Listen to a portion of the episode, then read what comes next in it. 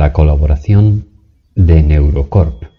Luna de Miguel, una de las escritoras más célebres del panorama actual en España, residente en Barcelona y también conocida por sus labores como periodista y editora, avidísima lectora, avasallada por una angustia hacia la vida y todo lo que la envuelve, comenzó a hacerse preguntas desde bien joven y hoy ha venido a responder algunas de ellas en Engrama, en una entrevista en la que hablaremos de la lectura, el absurdo, el suicidio, la escritura y el feminismo, entre muchas otras cosas.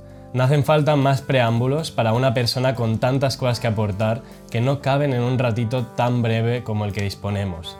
Por lo tanto, esperamos y deseamos tenerla pronto de nuevo por aquí. Pero hasta entonces, aquí tenéis su entrevista.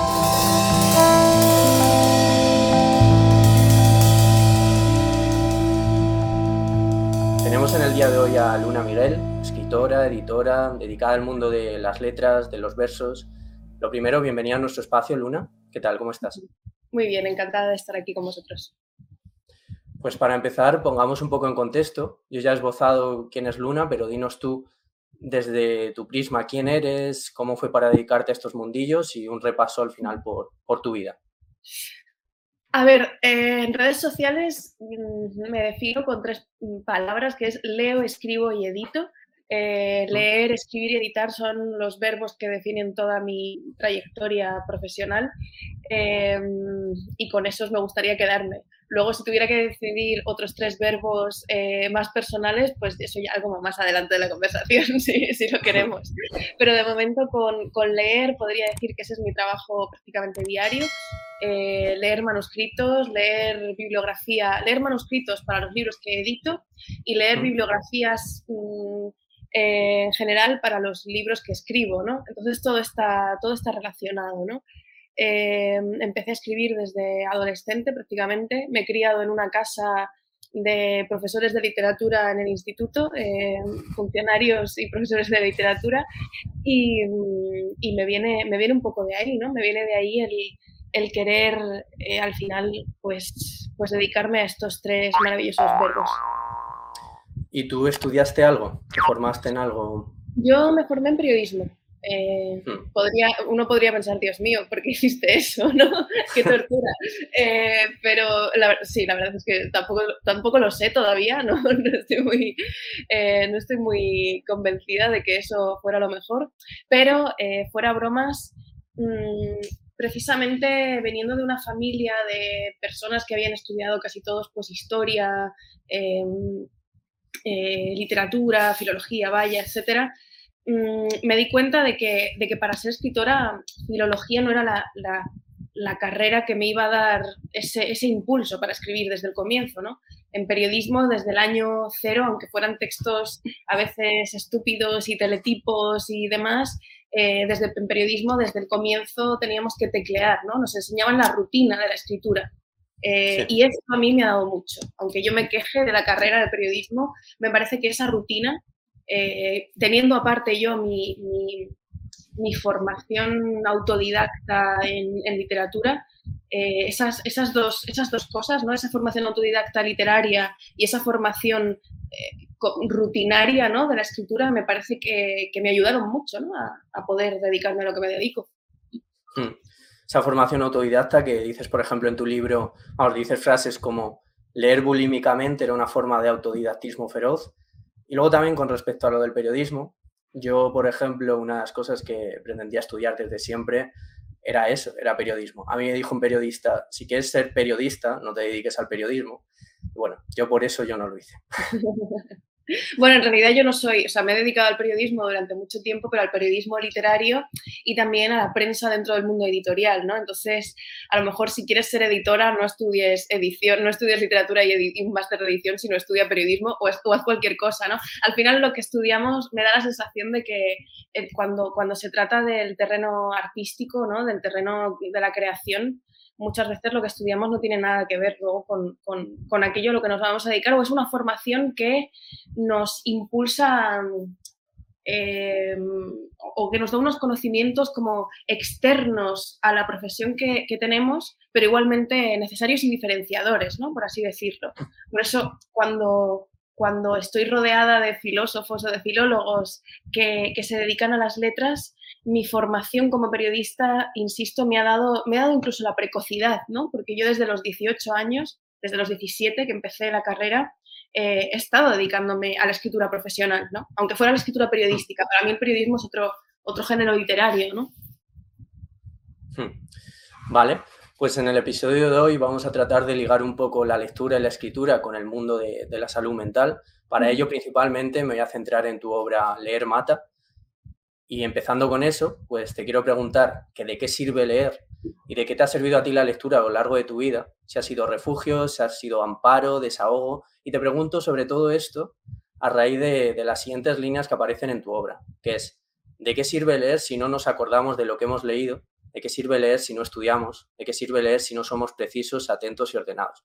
Por lo tanto, ¿de qué sirve leer Luna? ¿De qué te ha servido a ti? Si disfrutas el leer por, por leer, aunque, aunque no recuerdes lo leído, disfrutas siendo, pues eso, como tú dices también, una lectora bulímica o artista ocular, como, pues como refieres en la obra. Sí, bueno, yo creo que, que mm, leer como cualquier otro mm, hobby eh, relacionado con, o sea, como la gente que se dedica a escuchar música, o sea, más, eh, de una manera, un hobby un poco más profesionalizado, o la gente que, que se adicta al mundo del arte o, que, o, que, está muy metida en el mundo del cine o de los videojuegos, al final es una, yo, yo lo he llevado, para mí la lectura ya no es un hobby porque sí, ya no es leo apaciblemente, yo no leo apaciblemente, para empezar. O sea, para mí lo de la lectura apacible se acabó hace muchísimo tiempo. Em, yo leo eh, siempre pensando en cómo eso va a repercutir en mis propias ideas, en mi pensamiento, en mis relaciones personales, en mis conversaciones con los demás, en, mi, postura pública a la hora de dar opiniones o a la hora de mostrarme de determinada manera en redes sociales o cuando escribo columnas de opinión o lo que sea, y en cómo va a afectar eso también a mi escritura, es decir, a mi trabajo al final, ¿no? Es decir, para mí la lectura ya no es inocente.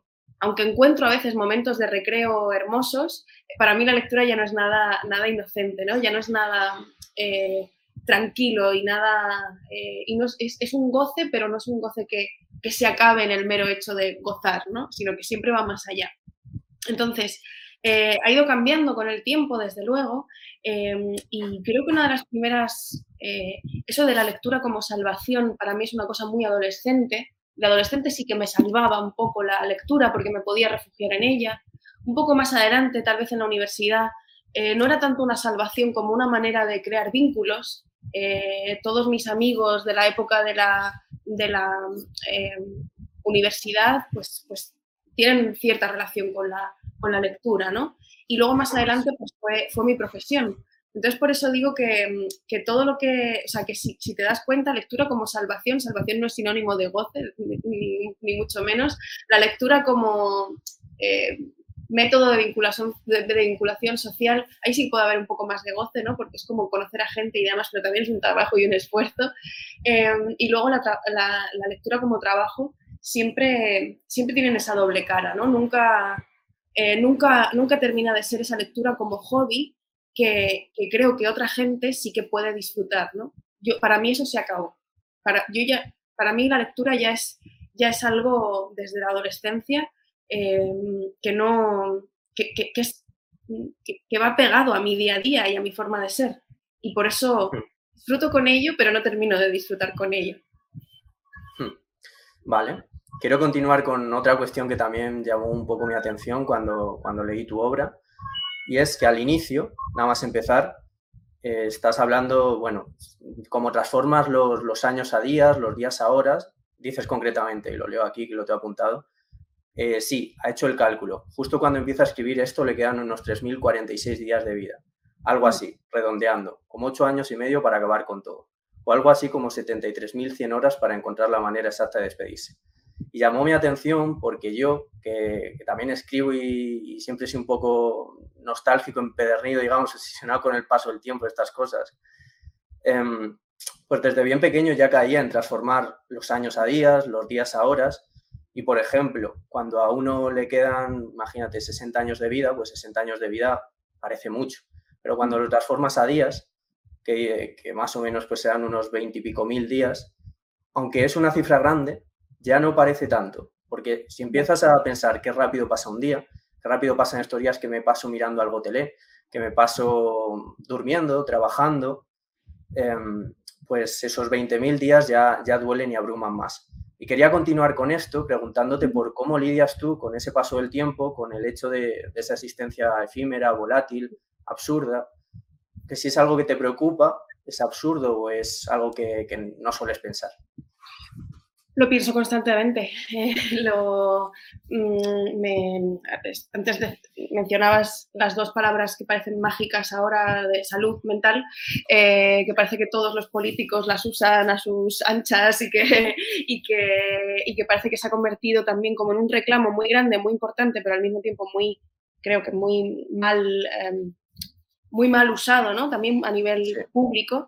Em, yo soy una, o sea, no, quiero decir, no me, no me cuesta decirlo, ¿no? Eh, desde adolescente siempre he tenido impulsos suicidas y de hecho hay en dos ocasiones en mi adolescencia em, he, intentado, he intentado matarme sin éxito, como se puede comprobar.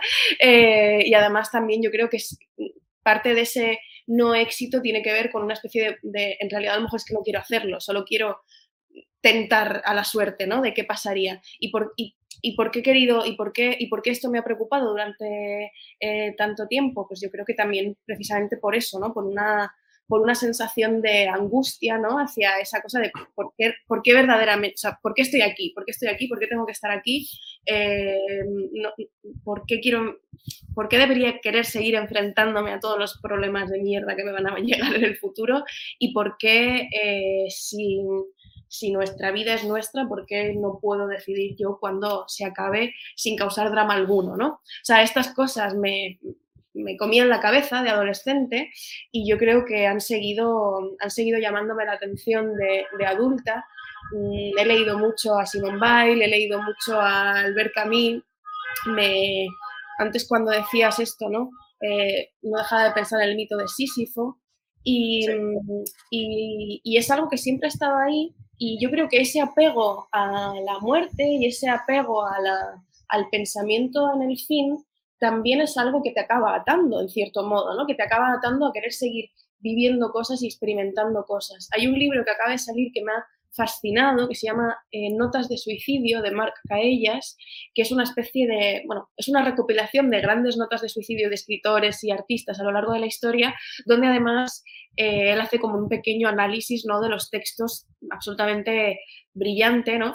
Y entonces eh, lo hablaba con, con, el autor, le escribí fascinada, ¿no? Cuando terminé de leer el, el libro y, y, hablábamos de cómo muchas veces el, el solo hecho de ser capaces de pensar en, esta, en este paso del tiempo, en, esta, en este apego a la muerte, en esta pulsión de muerte, en esta, eh, en esta sensación de que, mm, de que todo, de que a veces las cosas deberían acabarse aunque no se acaban, eh, es, ese pensamiento constante se acaba convirtiendo en un pensamiento tan literario, por otro lado, ¿no? tan eh, nos acaba dando tantas ganas de, reflexionar sobre ello que al final nos acabamos quedando en el sitio, ¿no? que al final no acabamos pulsando ese botón eh, del final, ¿no? porque pensar en el final nos hace querer escribir más, pensar más, eh, vivir más, ¿no?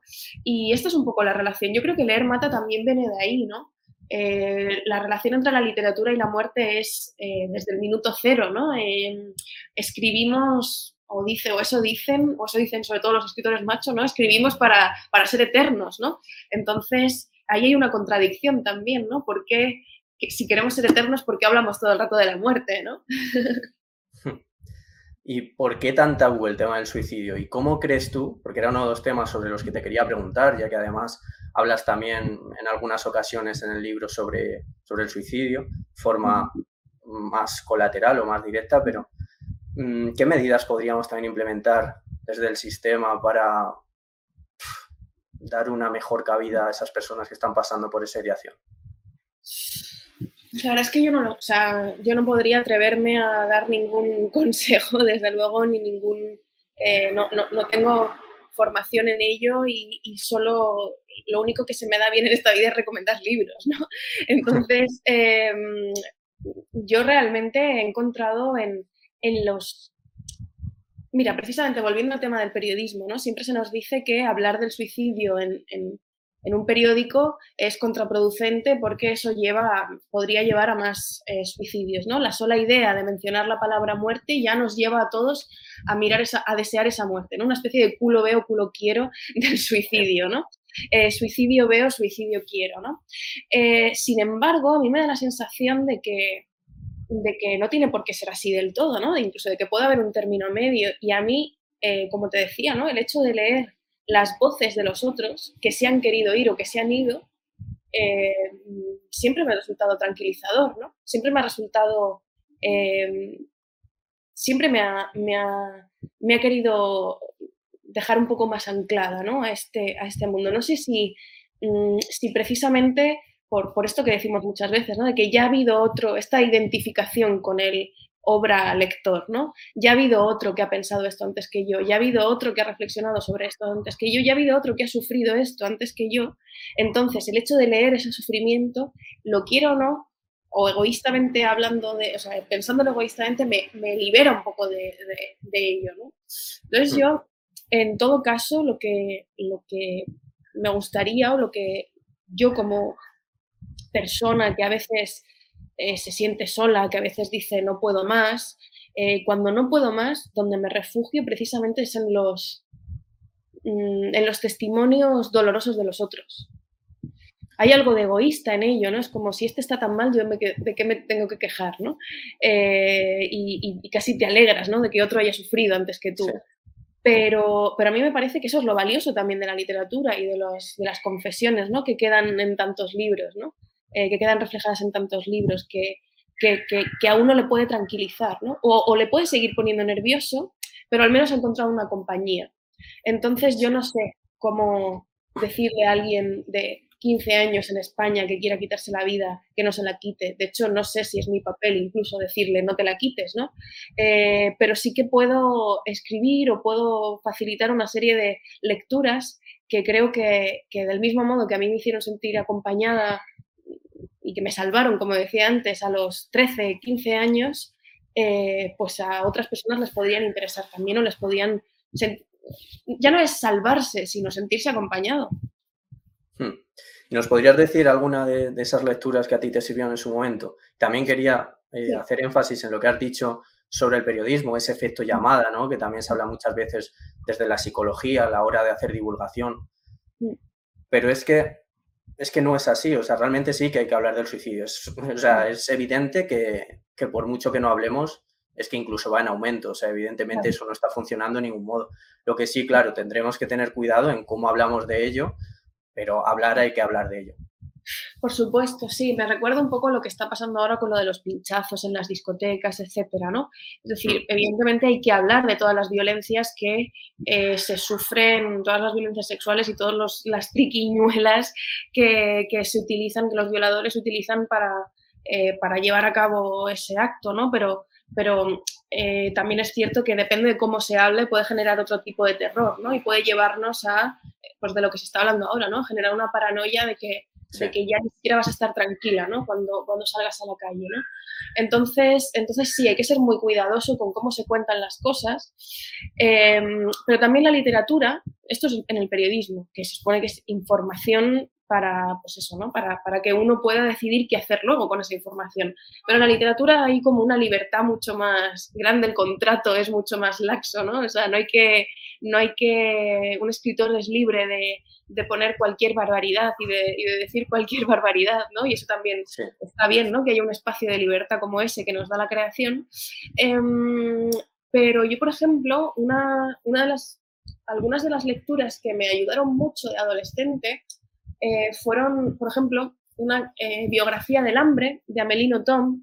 Es una escritora belga bastante conocida, un bestseller en Francia, Em, aquí, aquí yo creo que lo tomamos como una, con una postura más literaria, pero, pero en Francia es eso, ¿no? Está considerada una autora como de bestseller, ¿no? De, em, absolutamente.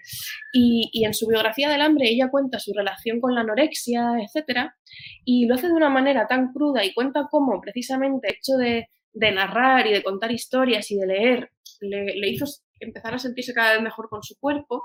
Y yo creo que eso me ayudó también, ¿no? De adolescente como a, ver, eh, pues eso, ¿no? Encontrar esa, esa, esa, esa cura por la, no sé, por, por, el trabajo intelectual, ¿no? O sea, como el trabajo intelectual como cura de, los problemas del cuerpo, ¿no? Por así decirlo. No, sé, no, sé, qué nombre tiene eso, pero, pero me parecía una especie de placebo muy bueno, ¿no? El, para, el, para el resto de dolores, que lo intelectual pudiera curar todo lo demás, ¿no? Y esto lo encontré mucho en, en Amelino Tom. Y luego me obsesioné mucho también con el realismo mágico, o sea, perdón, sí, bueno, con, con, eh, con con esos, con esos mundos mágicos, pero al mismo tiempo muy apegados a la realidad. Eh, leí mucho a García Márquez en aquella época. Eh, esas, esas historias de amor un poco perversas también me, me, hacían, me hacían pensar mucho.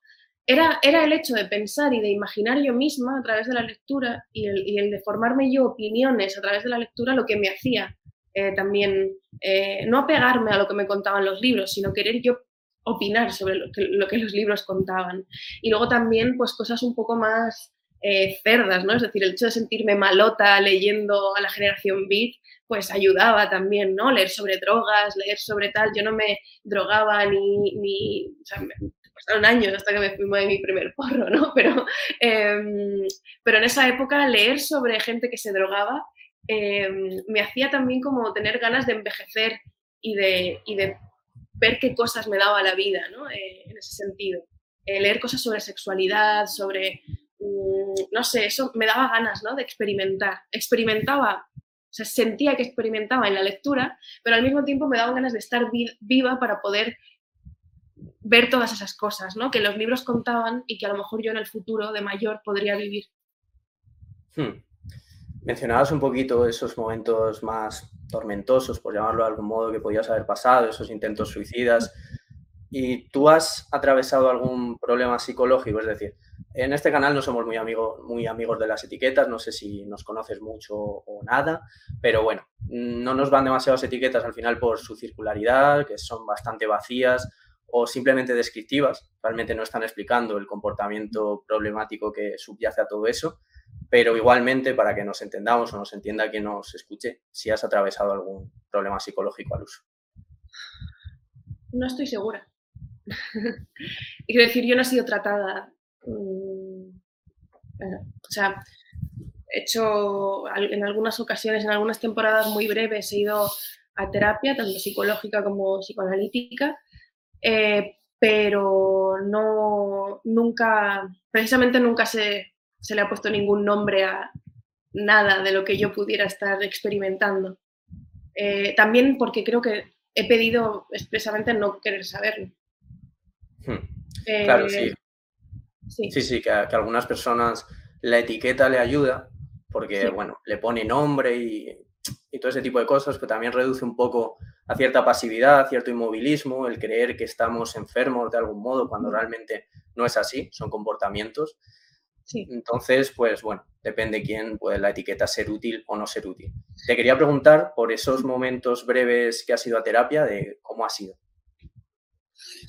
Pues creo que ha sido, mm, a lo mejor aquí peco de flipadísima, ¿no? Pero eh, creo que ha sido cuando yo sabía que había un problema muy grande en mi entorno, en mi vida, pero necesitaba como un sello, un certificado de que verdaderamente ahí había un problema para poder tomar soluciones.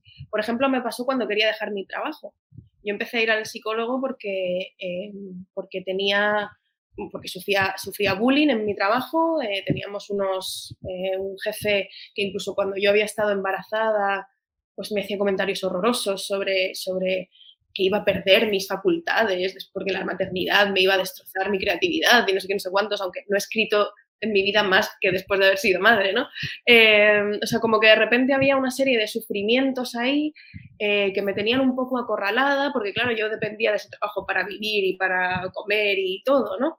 Entonces era como una decisión tan grande, esa de debo dejar mi trabajo, que, em, que sentí que necesitaba exponerlo a alguien fuera de mi entorno y hablar con alguien y, saber, y saber qué, qué, efecto estaba causando en mí guardarme toda esa tensión, ¿no?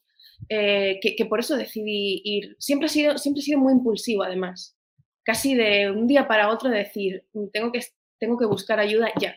O sea, esta cosa de, mm, no es una cosa que yo lleve pensando tiempo, de tengo que, quizá me vendría bien hablar, sino como no hable ahora con alguien, me voy a la mierda. Eh, entonces han sido como situaciones muy extremas, periodos muy breves, luego en parte también porque yo tenía la intuición de dónde estaba el problema, ¿no? Simplemente necesitaba esa mano que a veces me que obviamente ¿no? me sorprendía con apreciaciones y con, eh, y con pensamientos ¿no? y, con, eh, y con por dónde me llevaba la conversación, pero sí que es verdad que era eso, ¿no? cuando yo sabía que había algo y que necesitaba el, eso, ¿no? Pues el certificado de, es verdad, Luna, usted necesita dejar su trabajo. o es verdad, Luna, usted necesita dejar su matrimonio. es como, siempre además, siempre ha sido cuando he tenido que tomar decisiones grandes de un cambio de vida. Hmm.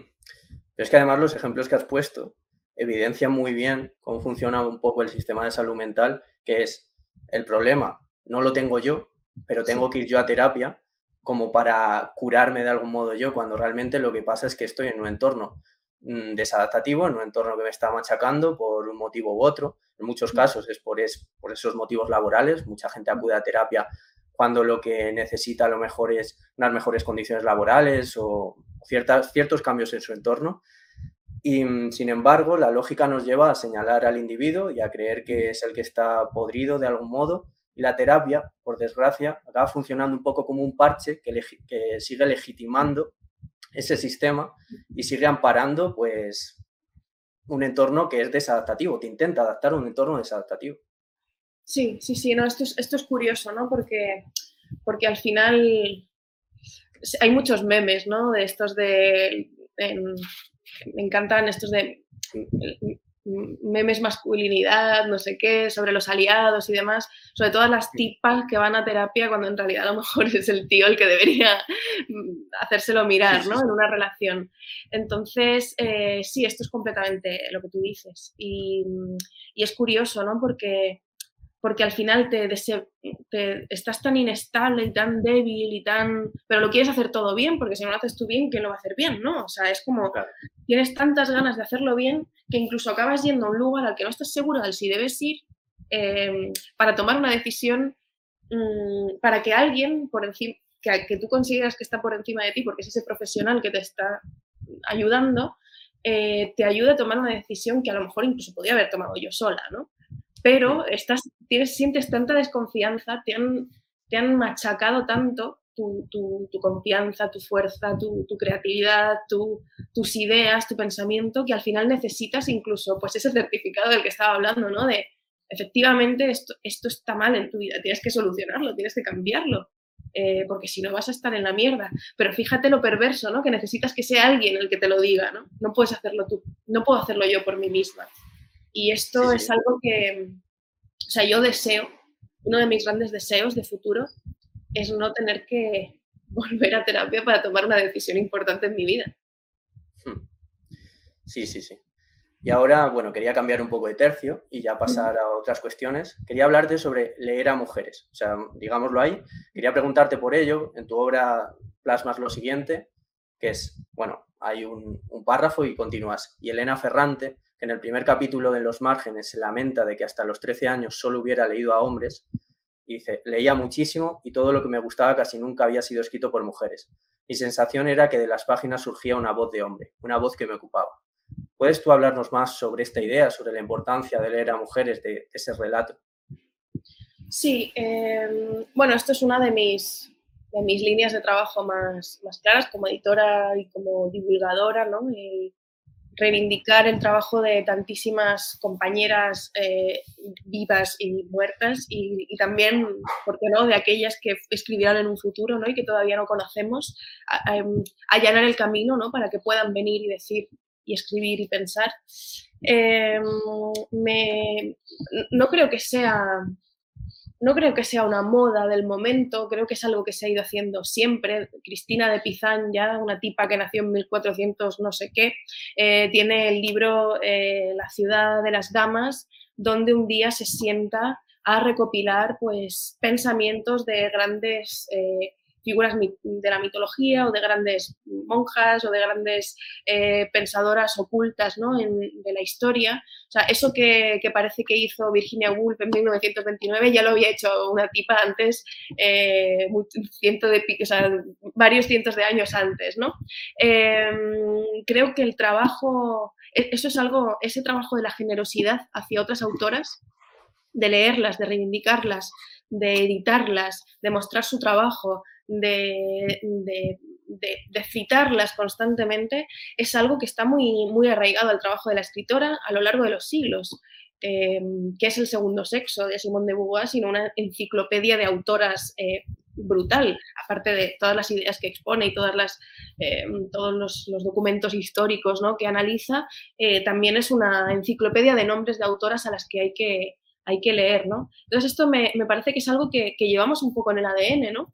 Y por un lado es hermoso, porque es un trabajo hermoso reivindicar a las autoras, pero por otro lado también es una carga, ¿no? Es como, no yo no puedo desarrollar mi obra constantemente porque también tengo que ayudar a, exponer y a, fomentar la de las demás, ¿no? Eh, de hecho, en el propio Leer Mata, que acabas de leer un fragmento, em, cuando yo empiezo a leer bibliografía de libros sobre leer, todos, todos son hombres. Y una de mis obsesiones, y se lo conté al editor, digo, voy a tardar más en escribir este libro porque eh, mi obsesión es que en la bibliografía final haya una, una, paridad o que haya más nombres de mujeres que de hombres. Lo que pasa es que era imposible encontrar eh, referencias, ¿no? Y, me, y al final tuve que ir a leer las correspondencias, leer las reseñas, leer las, eh, los diarios de algunas autoras para poder eh, citar sus pensamientos sobre la lectura, ¿no? Y esto me dio, me dio mucho placer al final, ¿no? La, el, tardar más, el invertir más trabajo del que debería o del que supuestamente debería en mi propia escritura, solo por esa obsesión de seguir empujando, ¿no? De seguir empujando los nombres de, de ellas. Y creo que es importante porque o sea, porque también es un placer, ¿no? Nada le gusta más a un lector que descubrir cosas nuevas. A mí me da mucha rabia cuando un crítico hombre ya entrado en edad se queja de esta cosa de las reediciones y de los descubrimientos de autoras olvidadas, cuando lo que más nos interesa a las personas que nos dedicamos a esto es descubrir nombres nuevos. Entonces, eh, hay una contradicción ahí, ¿no? ¿Por qué porque estamos todo el día como ratoncitos de biblioteca buscando lo que nadie leyó, em, pero cuando lo que nadie leyó lo había escrito una mujer, de repente ya nos chirría un poco, ¿no? Ves, ves esa, esa contradicción, ¿no? Y yo creo que ahora mismo estamos en un momento bueno, la industria está a nuestro favor y, como siempre digo, ya que nos han abierto la puerta, vamos a reventar todos los muros, ¿no? Hmm. ¿Podrías decirnos nombres de, de, autoras que ahora mismo pues quizá no sean tan conocidas que tú quieras recomendar? Pues, pues mira, mm, no sé, o sea, depende de qué ámbito serán o no, o no conocidas. Últimamente yo creo que este año una de las autoras que más... Eh, bueno, recientemente estoy leyendo a una autora que se llama eh, Kate Briggs, eh, que ella tiene dos ensayos muy literarios sobre traducción, sobre el acto de traducir, que me parecieron brillantes, ¿no? Una especie de parecía como estar jugando, no sé, a una, al juego de la oca, pero dentro de un libro, ¿no? Era como, bueno, era casi una experiencia parecida a Rayuela, ¿no? Esta cosa de ir descubriendo nombres, ir una, una traductora que te cuenta, ¿no? Cómo son sus, sus vicios como traductora, cómo son... Eh, me, pareció hermoso, ¿no? Porque muchas veces los, los, el trabajo de la traducción también lo tenemos como muy, muy apartado, ¿no? Y muy... Eh, cuando es tan importante, ¿no? Cuando gracias a los traductores tenemos la literatura universal en nuestras casas. ¿Qué más? Eh, por citar a... Es que lo estoy viendo aquí el libro ahora mismo. Eh, me leí em, eh, Ana Payés, su último libro, espera un segundo, que Queda una voz, se llama, ¿no? Sobre la, importancia de la voz en la filosofía. Me pareció muy, muy, muy bonito. La voz como sinónimo también del, del estilo o del genio o del de, la, de, la, particularidad y de la peculiaridad de ciertos autores. Y ahí pues ella analiza a Hélène Sissou, que es también una escritora que a mí me gusta eh, mucho. Em, y, bueno, me pareció como de ensayo filosófico también así como bastante interesante. Ana Payés, ella es profesora de filosofía aquí en, en Barcelona. Eh, no sé, por citar también algo entrando en la materia, justo este año una autora que, será desconocida para muchos, pero que para mí no, porque es una de mis mejores amigas desde hace tiempo, eh, Alicia Valdés. Eh, ella es politóloga y filósofa y publicó em, en Rutles su tesis sobre una aproximación a la izquierda lacaniana a través del feminismo y ella pues es una de las personas con las que yo más he aprendido también sobre, eh, sobre todas estas cuestiones también, ¿no? De, del, síntoma, del fantasma, todas estas cosas, ¿no? Que son tan, que, para mí son tan poéticas, ¿no? Yo creo que también por eso me llevo bien con, ella, ¿no? Porque ella lo, se aproxima desde una mirada más filosófica, pero para mí son términos muy poéticos, ¿no? Y muy, muy literarios. Y no sé qué más, pues por citar también a alguien en esa línea y que he estado releyendo recientemente, Monique Wittig es una de mis eh, escritoras favoritas, tiene un libro que se llama El cuerpo lesbiano, eh, donde ella intenta, donde ella en los 70 eh, se quejaba de que la lengua, ella era una, es, la que la que dijo, bueno, se metía con Simón de Beauvoir y es la que dijo que las lesbianas no eran mujeres. Em, y, tiene, em, tiene este libro el cuerpo lesbiano en el que ella dice que la lengua heterosexual, el lenguaje heterosexual que ella maneja para poder expresarse, eh, le es insuficiente para narrar la experiencia del amor entre dos mujeres. Entonces es un libro precioso porque básicamente cuenta relaciones sexuales entre mujeres, pero con un lenguaje como muy destrozado y muy, eh, y muy raro, con un uso de las mayúsculas y de la puntuación muy extraña para expresar eso, ¿no? Como al final el lenguaje que utilizamos, incluso hoy día, sigue siendo una herramienta patriarcal. Hmm. ¿Y autoras referentes antiguas? Porque es casi siempre, bueno, no sé, nombres, por ejemplo, que también salen en el libro, tipo Silvia Pla, Alejandra Pizarni, Virginia Woolf. Pero aparte de esos nombres que sí que son algo más conocidos, ¿qué nombres dirías? Las clásicas. A ver, si vamos a hablar de clásicas, yo siempre iría a Safo, evidentemente. Además, aquí en casa la tengo la tengo aquí en un cuadro que, nos, lo, compramos Ernesto y yo en Nápoles en un viaje que hicimos este año. Eh, Safo siempre es eh, fundamental leerla porque es, eh, parece una obviedad, pero es que es una obviedad necesaria. Es como pues todo el que quiera saber de novela tiene que leerse El Quijote, pues todo el que quiera saber poesía tiene que leerse a Safo. O sea, poesía ya sea escrita por mujeres o por, por todos los tipos de seres del, mundo, ¿no? Eh, de vampiros, hombres lobo, pasando por mujeres, ¿no? Entonces, em, eh, para mí Safo pues es, es fundamental porque además todo lo que tiene, toda la poesía erótica, a mí me interesa mucho todo el tema Em, la literatura erótica, etcétera, pues, pues todo viene un poco de, ella, ¿no? Y de su, y de su, capacidad para, eh, para describir el amor desde esa, ese, sentimiento amargo y dulce, ¿no? Que, al que ella le sabe poner siempre palabras eh, muy hermosas. Mm, este año también me he obsesionado mucho con las hermanas Bronte. Me, siempre me, pasaba una cosa con mujeres mm, pues de siglos mm, más atrás del siglo XX, que, mm, había una hay una imagen como que tú te las imaginas como señoras aburridas que están bebiendo té y que caminan por el campo, por el bosque y que no tienen nada que decirte. Eh, piensas, piensas por algo, por algo eh, machista que tienes tú en tu cabeza y por algo edadista incluso que tienes tú en tu cabeza, ¿no? Eh, que, todo lo que una mujer del siglo XVIII o XIX tenga que contarte no te va a interesar en la vida, ¿no?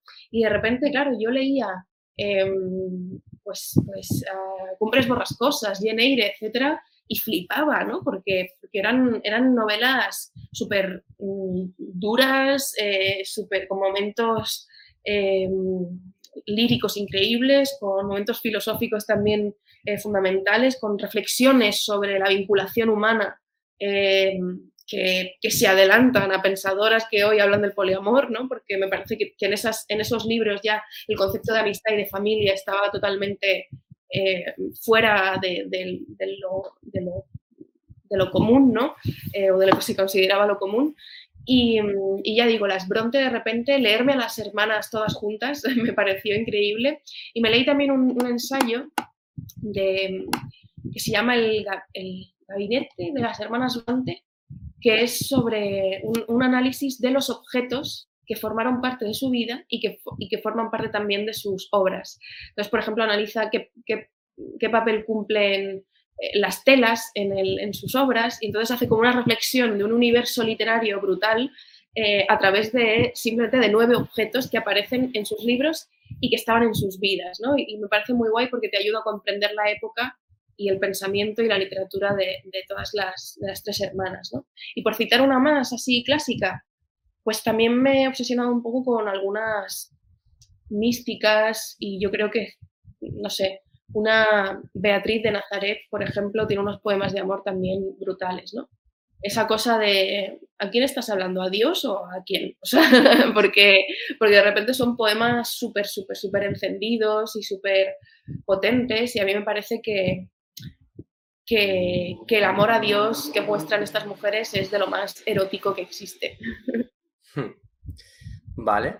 Y hablemos de, de Batania, de tener un Batania, que es una de las cosas que, mencionas en, el libro. ¿Qué significa todo esto? ¿A qué te refieres?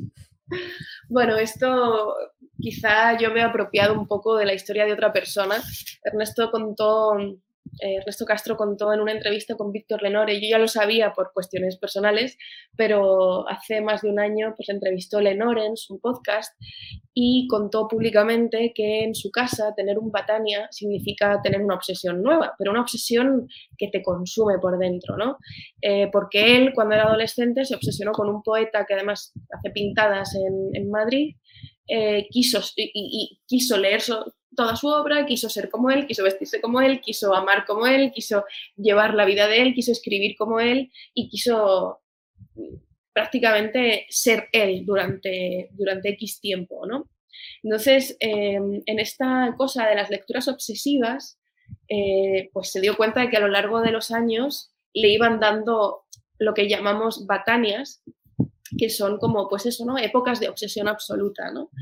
Hasta que de repente, pues el hecho de haber estado juntos, de llevar, pues, seguir siendo amigos durante muchos años y ser ahora pareja, pues nos ha hecho hasta intercambiarnos los batanias o, hacer que los batanias sean compartidos, ¿no? Eso nos ha pasado, por ejemplo, con James Joyce este año, eh, que de hecho hay un diario de lectura en el propio Leer Mata. Eh, James Joyce ha sido, mm, o sea, como, demencial ¿no? para nosotros, hasta el punto de tener que ir a Dublín, de tener que hacer con Ignatius Farray un paseo por Madrid fingiendo que era Dublín para celebrar el Bloomsday, de yo llegué a buscar eh, por toda Barcelona el perfume que se supone que era la flor que más le gustaba a la esposa del protagonista para oler como ella.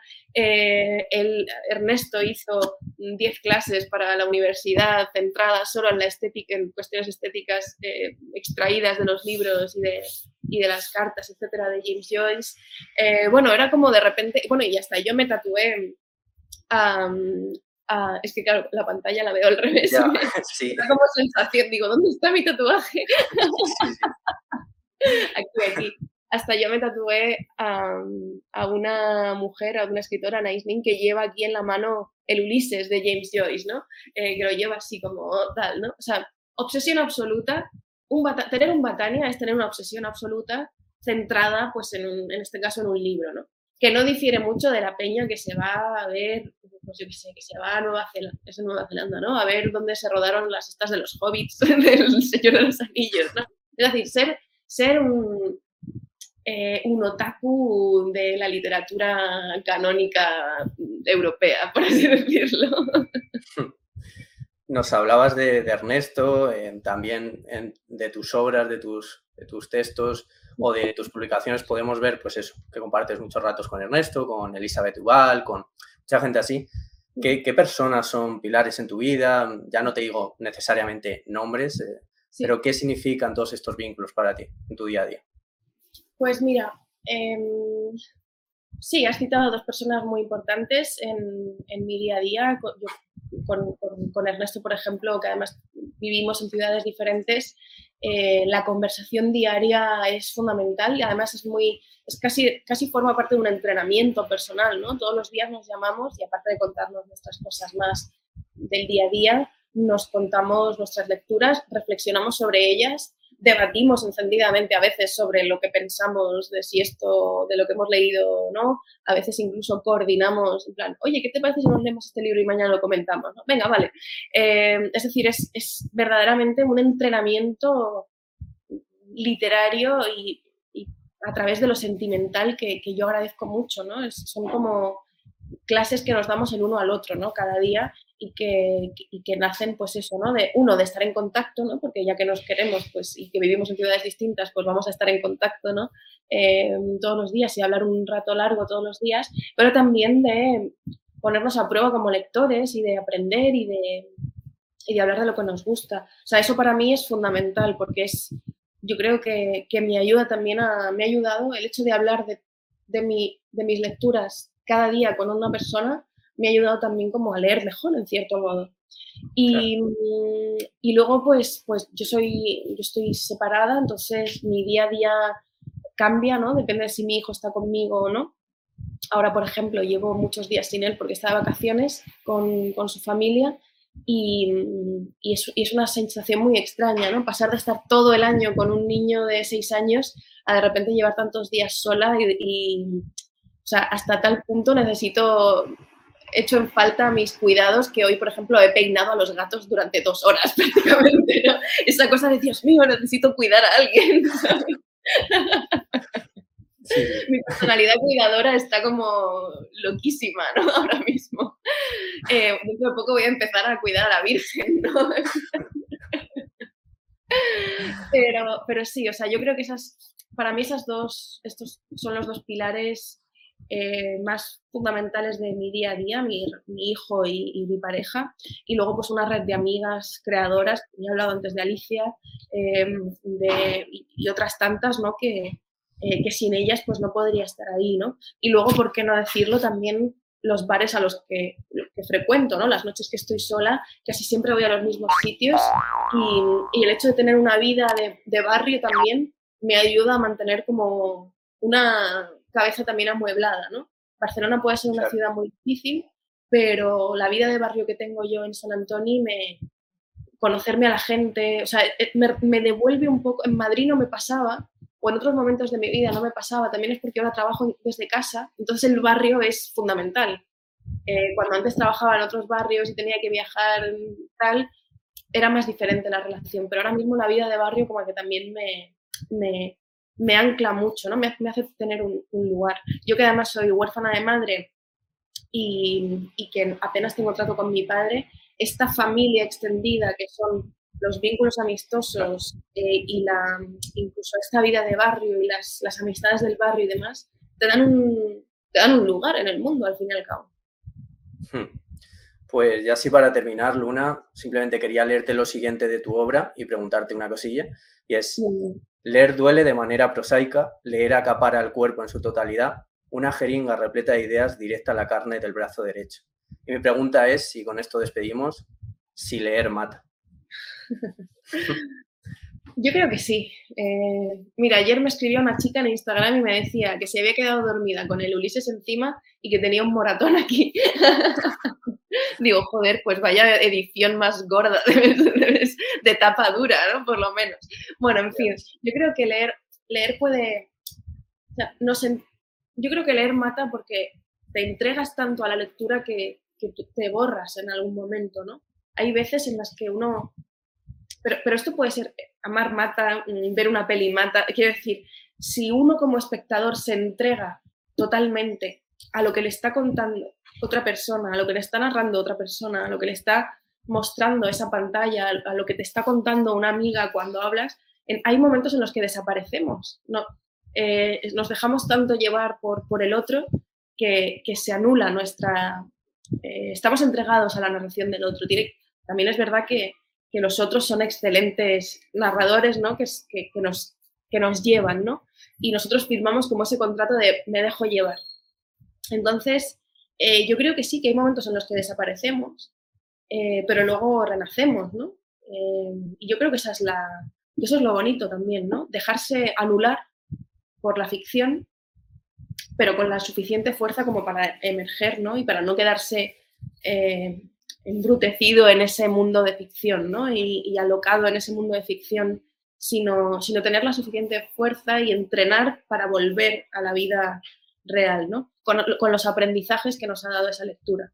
A mí me parece una experiencia en que así, cuando antes decía que no era gozoso leer para mí, pero es verdad que a veces, ya sea por una lectura de trabajo o tal, hay veces en las que me dejo llevar tanto que es una experiencia que sí mística incluso, ¿no? Antes que citaba a estas eh, poetas místicas, esa cosa como de estar en otro mundo eh, y darte como cuando te das cuenta en un sueño de que estás soñando, ¿no? Y puedes hacer como pequeños giros y permitirte volar un ratito más y cosas así, ¿no? Pues eso me pasa a mí cuando leo.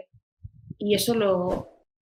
Me gusta, me gusta estar muerta en la lectura porque también es muy, muy gozoso mm, revivir. Pues con eso cerramos, Luna. Te agradezco muchísimo el rato compartido. Espero que, en algún momento quizá podamos coincidir o hacer algo presencial. Si volvéis para, para, Segovia, que he visto, estaba yo ahí un poco alerta en redes, he visto que habéis estado hace poco, así que aquí estamos por si, por si acaso cualquier día. Y nada, un abrazo. Oye, ¿qué casa, más guapa tienes, ¿no? O sea, yo estaba como todo el rato mirando. Sí, sí, estoy aquí en un búnker por si acaso con estos tiempos que corren. Muy bien, muy bien. Yo, yo tengo la, el reto para los tiempos que corren. Cada uno se protege como puede. Muy bien, pues encantadísimo. igualmente.